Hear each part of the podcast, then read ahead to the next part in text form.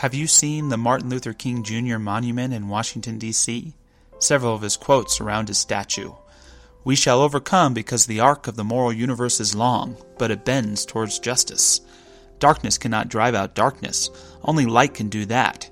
Hate cannot drive out hate, only love can do that. Injustice anywhere is a threat to justice everywhere. We are caught in an inescapable network of mutuality, tied in a single garment of destiny.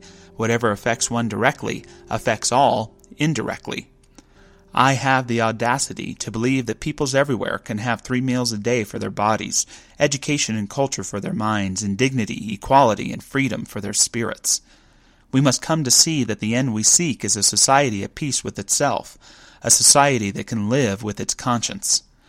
I was walking in the National Mall in 2011, not knowing much about where anything was, and when I ran into that statue, I was filled with tears of appreciation for this amazing American and visionary, who certainly had flaws, but also is one of the great heroes in our history.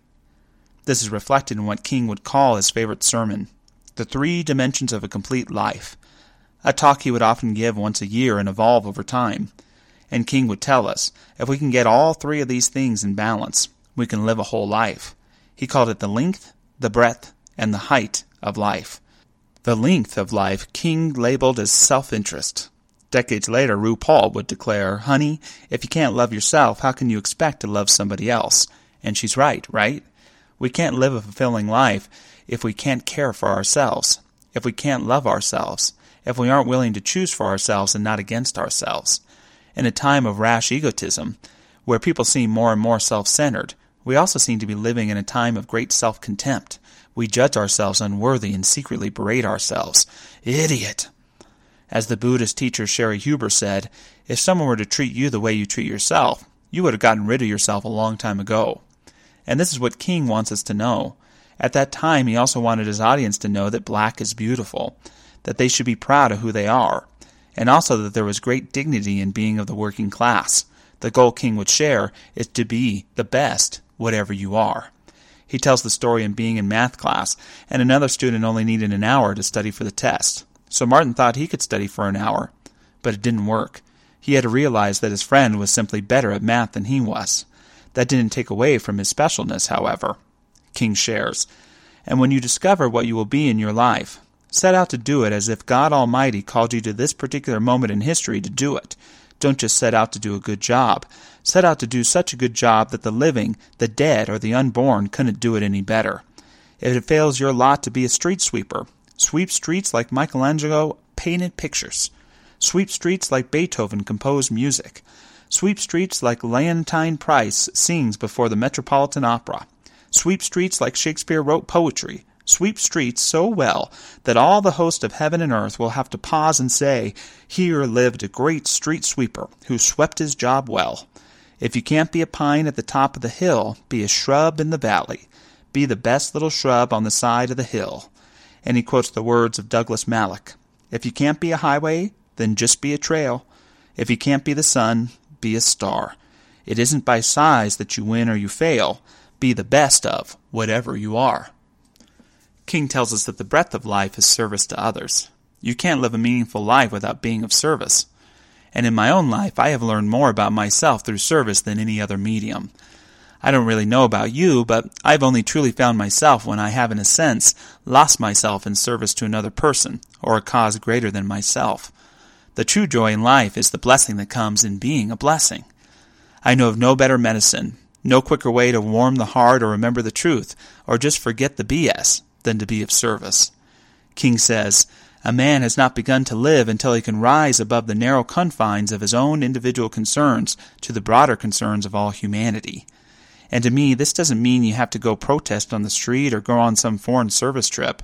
You can open the door for a stranger, or volunteer to help kids. You can make an intention to honor a coworker or share a thank you to your barista. For these connections, those recognitions, that is what life is all about.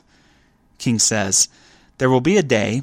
The question won't be, How many awards did you get in life? Not that day. It won't be, How popular were you in your social setting? That won't be the question that day. It will not ask how many degrees you've been able to get. The question that day will not be concerned with whether you went to Morehouse or whether you went to no house. The question that day will not be, How beautiful is your house? The question that day will not be, How much money did you accumulate? How much did you have in stocks and bonds? The question that day will not be, What kind of automobile did you have? On that day, the question will be, What did you do for others? The final dimension of a complete life is faith in God. Self interest, service to others, faith in God. King tells us that there are two kinds of atheists. The first are folks who logically come to the conclusion that there is no God. King seems to respect this. The second is someone who affirms God with their lips, but denies him with their lives. This is so easy for me to do, to make God a concept instead of a living reality. Sometimes I can go a whole week or month being a practical atheist. Are we related to something infinite or not? King's first great protest movement was in Montgomery, Alabama. Rosa Parks had decided to not move to the back of the bus, and King went and quickly became the leader of the bus boycott. It worked well for a while, especially with the rideshare program, but some of the city officials were creative in their tactics. The officials decided that in order to do ride shares, you would have to get a business license, and if you didn't have one, you could be arrested. At times, King's spirits would obviously get down. There was an old woman by the name of Sister Pollard who would attend his Monday night meetings, and on one particular evening, Martin just wasn't feeling it. She called him over that evening and said, What's wrong with you? You didn't talk well tonight. I'm fine, Martin answered. Did those white people get to you? What's the matter with you? I'm fine, King answered again. The truth was that it was all getting to him. Sister Pollard asked him to listen. I want you to know we is with you, and even if we was not with you, God is with you. It was a simple but profound message for King to remember that no matter what, God is with him. Now, where this sermon becomes truly brilliant for me is that it is the three dimensions of a complete life. They have to go together. Some people have radical self interest down, but that's it. What happens to them? They become greedy, survivalist, cruel.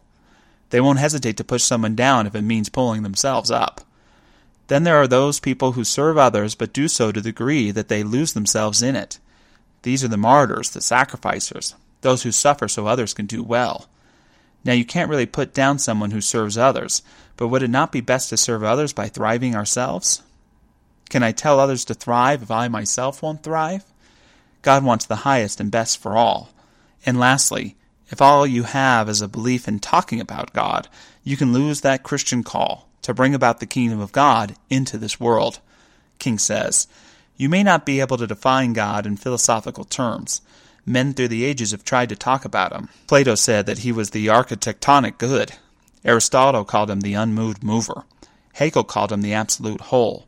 Then there was a man named Paul Tillich who called him being itself. We don't need to know all of these high sounding terms. Maybe we have to know him and discover him in another way. One day you ought to rise up and say, I know him because he's a lily of the valley. He's a bright morning star. He's a rose of Sharon. He's a battle axe in the time of Babylon. And then somewhere you ought to just reach out and say, He's my everything. He's my mother and my father. He's my sister and my brother. He's a friend to the friendless. This is the God of the universe. And if you believe in Him and worship Him, something will happen in your life. You will smile when others around you are crying. This is the power of God. Embrace the length, the breadth, and the height of your life and find your life more complete and in alignment with greater truths.